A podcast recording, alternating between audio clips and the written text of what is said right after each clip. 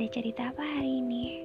Oh ya, by the way, makasih loh kamu udah berjuang buat ngelewatin hari ini. Tetap semangat ya.